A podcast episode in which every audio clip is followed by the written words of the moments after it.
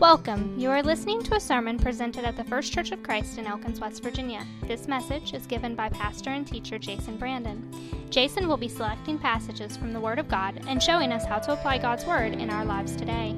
He will also be showing us why we need Jesus.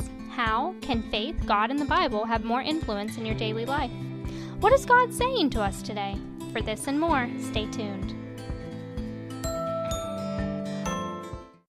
We are in John chapter 10, and I want to start right out of the gate and read from John chapter 10, the first few verses.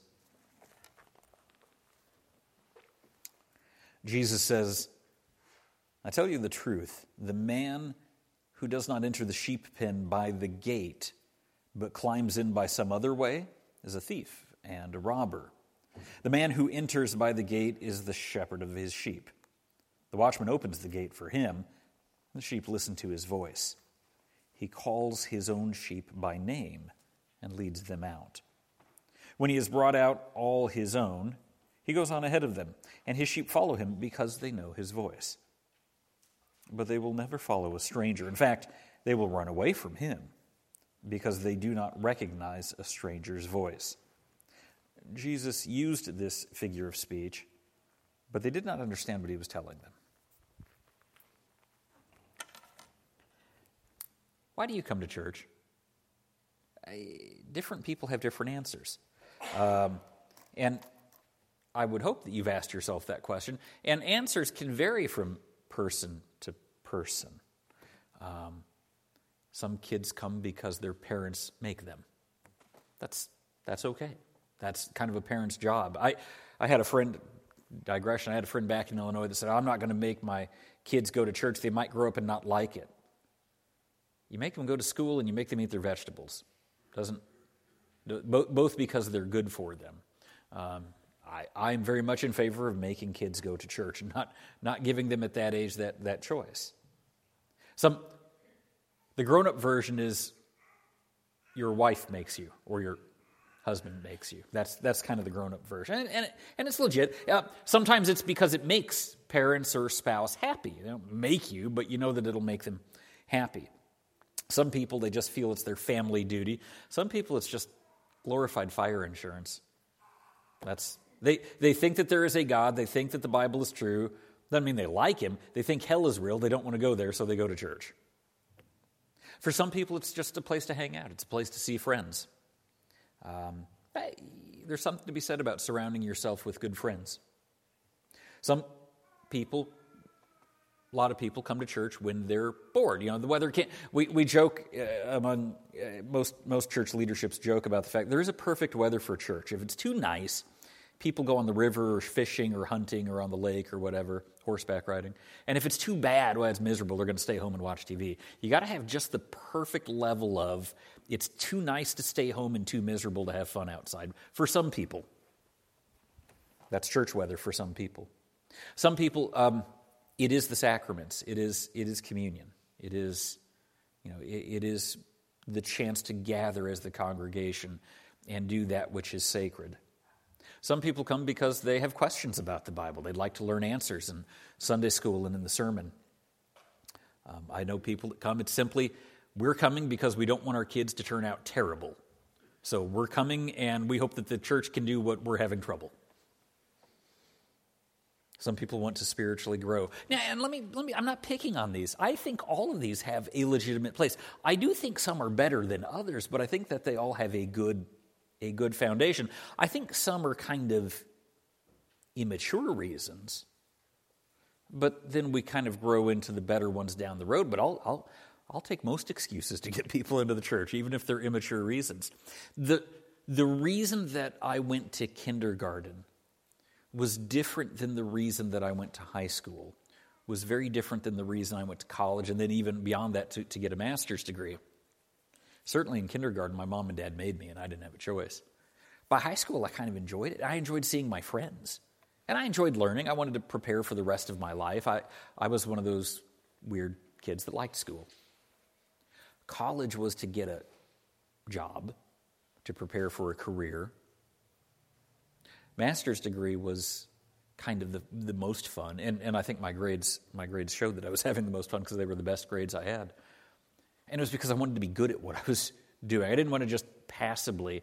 And I really just wanted to learn. I really just enjoyed the subject.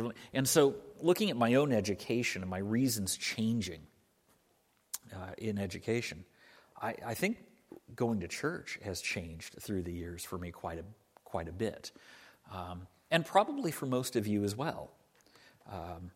When we mature, when we grow up, our relationship with the church changes. Originally we go because we have to, a lot of us.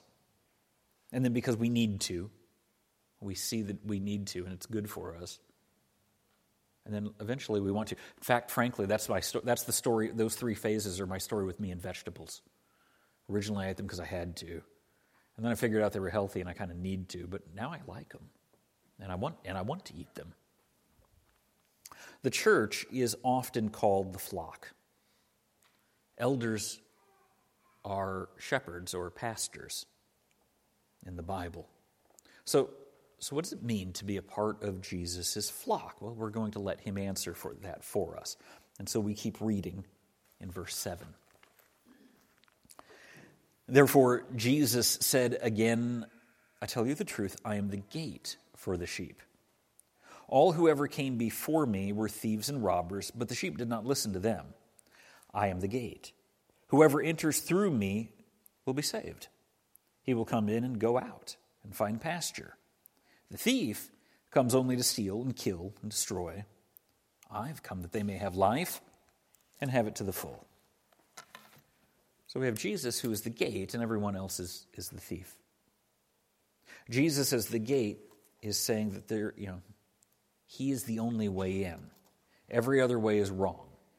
Every other way doesn't belong. His way is the only way. Jesus is exclusive. John 3:16 may be the most known verse. But John 14, I am the way and the truth and the life, and no one comes to the Father but through me. Man, that's the verse I probably quote the most. Jesus is the only way. No one comes to the Father except through him. And our world doesn't want to hear that, do they? We live in a pluralistic society. You do your thing, I'll do mine, we'll all be fine. But that doesn't work because there are hard truths and there are things that are definitively true and things that are definitively wrong. Think of airplanes. Airplanes amaze me that they can even fly, that they can get off the ground, and all that computer-controlled stuff inside that engineers and scientists and stuff have figured out and made and invented. And I know that there are calculations involved on getting that plane from A to B. I know that they have to factor in the rotation of the Earth and the curvature of the Earth, and there's a lot of math in that. And I do not want my pilot to say 2 plus 2 is, 4, 6, 8, whatever works. Doesn't matter. No. You do your version of math, I'll do mine. We'll still get to the same place because we won't. Not when flying a plane. There's the right kind of math and calculations that will get us from A to B, and everything else is going to crash us. And surgery is the same. If I have to go under the knife, I want my surgeon to do it the right way, not their version that's made up and, we'll just try this and see if it works. And on the important things in life, we can't kind of say, you do your thing, I'll do mine. You watch your favorite TV show, I'll watch mine. But that stuff doesn't matter. The stuff that matters... I was reminded of the do you remember the artist John Cage? He was kind of an avant-garde musician, and he felt that the truth was relative, but it was pointed out to him. But when you go mushroom hunting, you have a book of which ones you can eat and which ones you can't, and you follow that pretty closely because if you don't, you get a poisonous one, and you can't just pick and choose. I want this one to be good today. There are definitive truths. There are mushrooms that you can eat. There are mushrooms that you can't. Our world can't survive on relative truth. We'd fall apart. And too many Christians try to adopt this attitude towards the spiritual, and the spiritual is the most, and I'll tell you why, you know this. It's nothing new. The spiritual is the most important thing because when I die, I'm not taking my comic book collection with me. I'm not taking my car. I'm not taking the house. I'm not... The only thing that goes with me when I die, the only thing that is, I'm not taking the body, the only thing that is eternal is the spiritual, is my relationship with God through Jesus. It's the only thing I have that I can keep. So it's the most important thing that I've got is my relationship with God. And therefore it matters the most. And therefore it's really bizarre to me when Christians think, oh, you do your thing, I'll do my thing, and anything goes. On the most important thing that exists. The claim of Jesus is anything does not go. It's his way. And not my version of his way and your version. His way, the biblical way, where it doesn't count. We cannot sell out to culture. There are people that think, well, we got to keep pace with culture. If society says this is okay, then that's what matters. You know, we got to keep pace with society. We've got to keep pace with the Bible, and that alone. Following Jesus is not an option. At some point, we have to follow him the right way, or we will be left behind. And to be clear, some Christians mistakenly equate church with God himself, and their version of church even more so. We're not saved to the church. The church is a tool. It's like... a pen is an instrument. If I go to write something, I may write it with the pen, but the pen doesn't do the writing. I do the writing. The church and the Bible are tools that God uses to bring us to him. We're not saved to the church. And the Bible itself, which I think is the most perfect book, and it's wonderful, and it's you know, best possession that I own, it's still just a tool. It's the tool that gets me to the point. Jesus says, I am the gate. And we mistakenly think that this is our place, that we can do things our way. We can't do things any way other than his. We can't do Christianity our way, only his way. The center of Christianity is Jesus. It's not music, it's not preaching, it's not church bylaws. Jesus is the reason that we gather on Sundays. We gather to grow close to him. Everything else is, I wrote in my notes a waste of time. That's not true. It's not that things like potlucks are a waste of time. I think that they're wonderful. I enjoy all the other little side things. They're just not the point. And when we make them the point, then they become a waste of time. Jesus is the reason that we gather on Sundays. To grow close to him. The sheep pen has value because of the Savior. Without him, the sheep pen is just a prison. We must stay with God because he is the salvation, not because we want to go to heaven. As Francis Chan says, if God lives in Detroit, when I die, I want to go to Detroit. Because the goal is to be with God, not to live in his house, but to live with God. It's like Christmas. When we're a kid, we're immature and we think that the point of Christmas is presents. And we get a little bit older and we think it's the fellowship and the family. But when we mature, we recognize that Christmas is when we celebrate that salvation came to man. And that's the point of Christmas. Looking at the gate, Jesus, and walking through the gate. Now, those are two different things. Knowing that the gate is the way, but not walking through it, is very different than knowing that Jesus is the way and walking through the gate. Jesus says that the gate is narrow. We can't dodge that. Following Jesus is narrow. And by that I mean it's not broad. You can't just do whatever you want to. Jesus says, following me is a narrow way. There is one way to do it and a lot of ways to do it wrong. And so I ask, how are we doing? Are we following the biblical Jesus, or have we left the path? Have we entered the gate? And then not just entered the gate, because it doesn't end there. And then we follow. Then we walk along that narrow way, the way that he set. Let's keep reading in verse 11.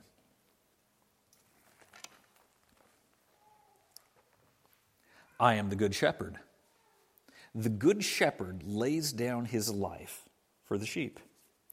The hired hand is not the shepherd who owns the sheep. So when he sees the wolf coming, he abandons the sheep and runs away. And then the wolf attacks the flock and scatters it. The man runs away because he is a hired hand, and he cares nothing for the sheep. So we have Jesus the shepherd, and everybody else is the hired hand, and they don't love us the way that Jesus loves us.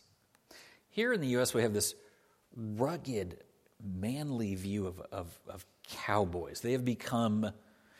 What amazes me is, the cowboy is really American.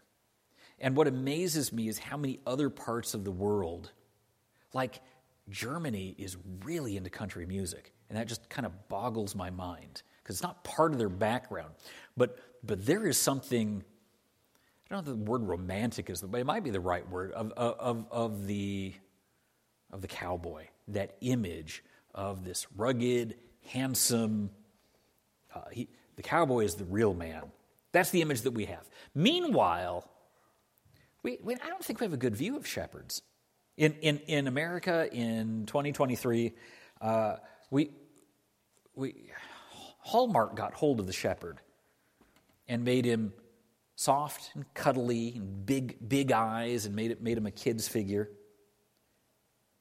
He seems kind of like a sissy, which doesn't line up with the guy that slayed Goliath and wrestled bears and lions with his bare hands. And the problem is then when we make Jesus, when we talk about Jesus the shepherd, just not to sound too crass, but we've emasculated him too often. We've made him kind of a wimpy figure, and the wrong view of a shepherd. Our shepherd is our hero, and our goal is to be like our hero the shepherd, to get closer to our hero the shepherd. Lordship is about looking, how do we get closer to the shepherd? Not how do we, how far away can I get from him and maybe still be protected in the flock? The goal is to be close to him. We're not after bare minimum Christianity, or we shouldn't be. Our goal is to grow closer. Penguins are weird little animals. Beyond the fact that they're flightless birds that live in a part of the world that nothing should probably survive in. If you've seen those documentaries on the life of penguins and what they're like when they're babies, and one parent stays with them and the other one goes on this gigantic 100-mile trek to find a little bit of food, bring it back, and then they chew it up and they spit it and they put it in the penguin's mouth. Ew. There are a lot of animals that when I get to heaven, I'm going to ask God, why did you do that? That's one of those creepy ones. There are a lot of Christians that want their food chewed up and spit and put in their mouth, and they don't want to do the work themselves. Too often our attitude is, what's the least amount that I have to do to get eternal life, and then can someone else do it for me? I've said before, what's the least amount I can do to get this girl to marry me and stay with me? And that's not going to be a successful relationship. That won't last. The question, our question, is not, are we saved? That puts everything on just a moment. And frankly, the Bible says I'm working out my salvation with fear and trembling.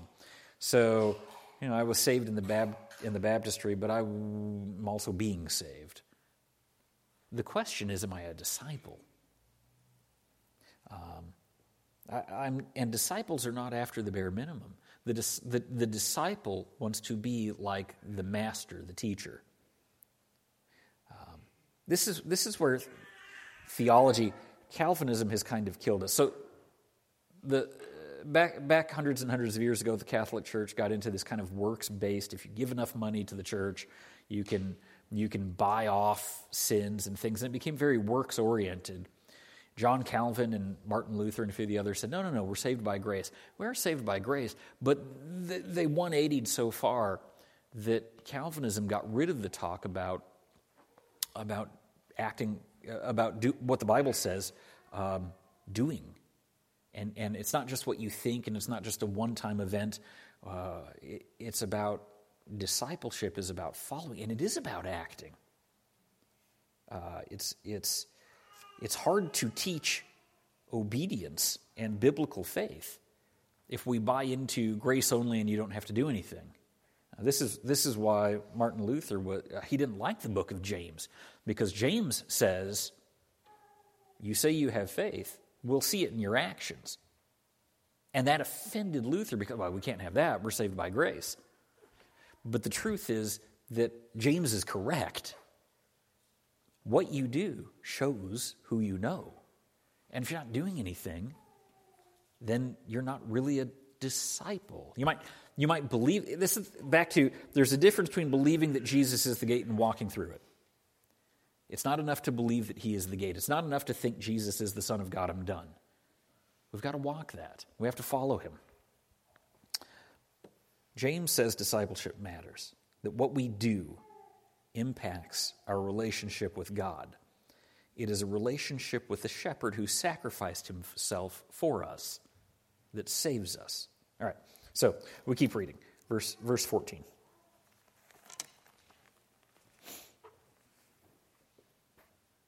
I am the good shepherd. I know my sheep, and my sheep know me, just as the Father knows me, and I know the Father, and I lay down my life for the sheep. I have other sheep that are not of this sheep pen. I must bring them also. They too will listen to my voice, and there shall be one flock and one shepherd. The reason my Father loves me is that I lay down my life, only to take it up again. No one takes it from me, but I lay it down of my own accord. I have authority to lay it down, and authority to take it up again. This command I received from my Father. At these words, the Jews were again divided. Many of them said, he's demon-possessed and raving mad. Why listen to him? But others said, these are not the sayings of a man possessed by a demon. Can a demon open the eyes of the blind? There were skeptics that didn't believe that he was the Son of God. Jesus said that his flock would be united under him. So what gives him that right? And what does he mean when he says he has other flocks? And we'll hit that. The Pharisees knew what he was saying. They could figure it out. In the church of 2023, I think that the Pharisees get maybe even a worse rep than they deserve. Now, let me be clear. Back then, they had a problem, and Jesus called them on that problem. They did some good things. They were champions of the poor. The people would have seen them as heroes of the people. The good things that they did that were good, we want to commend them for, and they were smart.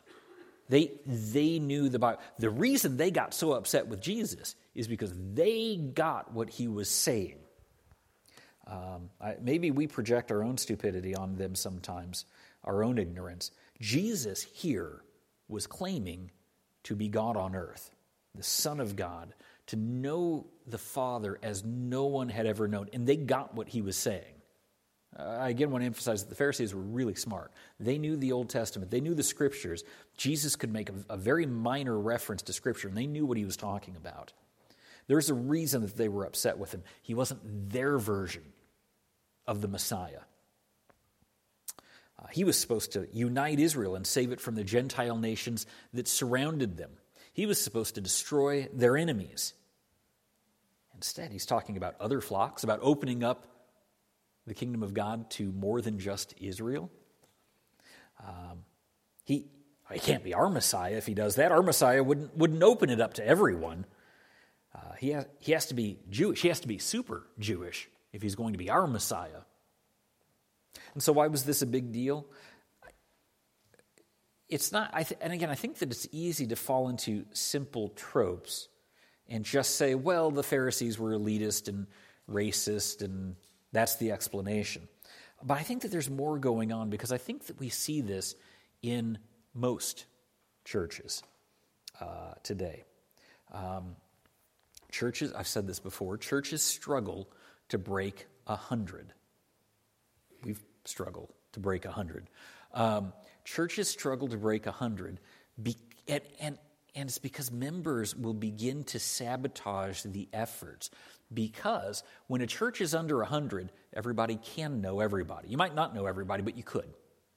And if a church has 100 members or less, if there's a vote, you're 1% of that vote or more. But when churches get bigger than 100, it's no longer a clique. It's no longer one group of friends. It's gotten unmanageable for people, not for God. But for people, your voice doesn't carry as far, and they may do things that you don't like. In a little church, you can probably get your way a fair amount. But as a church grows, it quits becoming about your way and becomes more and more about God's way. And some people, they don't even know that they do it. I'm not even, it's hard to get even mad about it, because I think I've watched people undermine churches and they don't realize that they're doing it. If church gets too small, you can't keep the lights on. But if it gets too big, it doesn't feel like my church anymore. And then we like churches to look like us. We like to invite our friends because they're like us and they share interests with us. But people that aren't like us, we don't want. And it's not racism or anything. It's just human, cliquish, selfish nature. People like cliques. And churches often make really good cliques, but they're not always great on community.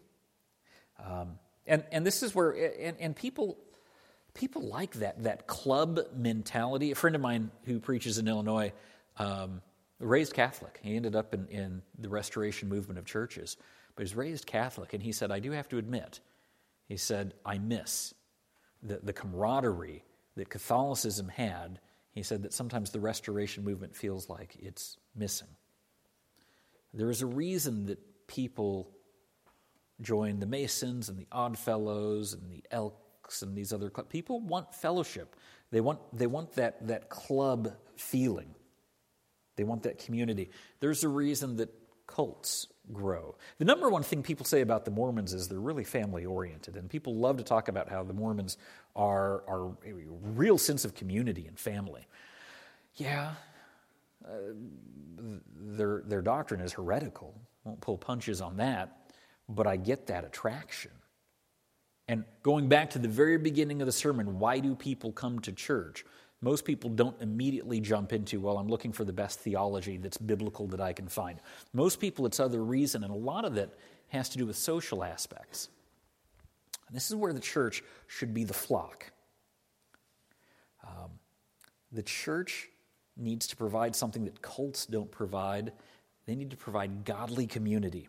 Jesus says that he will unite us, Jews, Gentiles. He will unite us into one flock. We are called to be sheep. Again, sheep get a bit of a bad rep these days. Sheep, however, stick together. Sheep clump. You've seen the videos of herd dogs clumping sheep together, and they clump together for protection. God didn't give them much in the way of natural protection. They don't have claws, they don't have fangs. I guess the rams have horns, but the female sheep don't have horns. They're not the most defensive animal, but they've got numbers on their side, and that's how they stay protected. They don't get far from each other. They move in unison. The plural of cow is cattle, but the plural of sheep is sheep. They don't have individual identity. Their identity is in the flock. Their identity is to be together. Sometimes we like our independence just a little too much. Leave me alone. Give me my salvation. Stay out of my life. But that's not what God wants for us. It's not healthy. Most small churches stay small churches because they like being a manageable clique. But there's a lot about community in the Bible. Jesus is the vine. Jesus is the shepherd. We are called to be united under Jesus the shepherd, to be his flock. So we end with the question, how are we doing? What are we part of his flock? And I don't mean the First Church of Christ. I don't mean this flock. but just the church, but the biblical church, not our version of it, but the biblical church. How are we doing? I want to close with read a few more verses from chapter 10. Then came the feast of dedication at Jerusalem. It was winter, and Jesus was in the temple area walking in Solomon's colonnade. The Jews gathered around him saying, "How long will you keep us in suspense? If you are the Christ, tell us plainly." Jesus answered, "I did tell you, but you didn't believe. The miracles I do in my Father's name speak for me, but you don't believe because you are not my sheep. My sheep listen to my voice. I know them and they follow me. I give them eternal life and they shall never perish. No one can snatch them out of my hand. My Father, who has given them to me, is greater than all. No one can snatch them out of my Father's hand, and I and the Father are one." We go back a few weeks when we talked about Jesus healing the blind man, and we're reminded of the question, how did that blind man, when he ran into Jesus later, know that it was Jesus? I think the answer is he recognized his voice. Jesus' sheep know his voice. Jesus said, I and the Father are one. That's a pretty gutsy statement. Heretical if he's wrong. Worthy of death in that culture if he was wrong. It got him killed, but he was that. Do you believe that? If this is true, there is no other way to heaven but through Jesus. Our hymn of decision today is hymn number 320. There is no other way to heaven except through Jesus. That's what we teach. That's the truth of the church, the truth of the Bible. Anybody that says otherwise is a thief, is a hired hand, but is not proclaiming the truth of Christ. If you have a decision about Jesus and you want to talk about it, let's talk after church. Thank you for listening. You can contact us at our website, firstchurchofchristelkins.com, where you can also find out more. Have a nice week.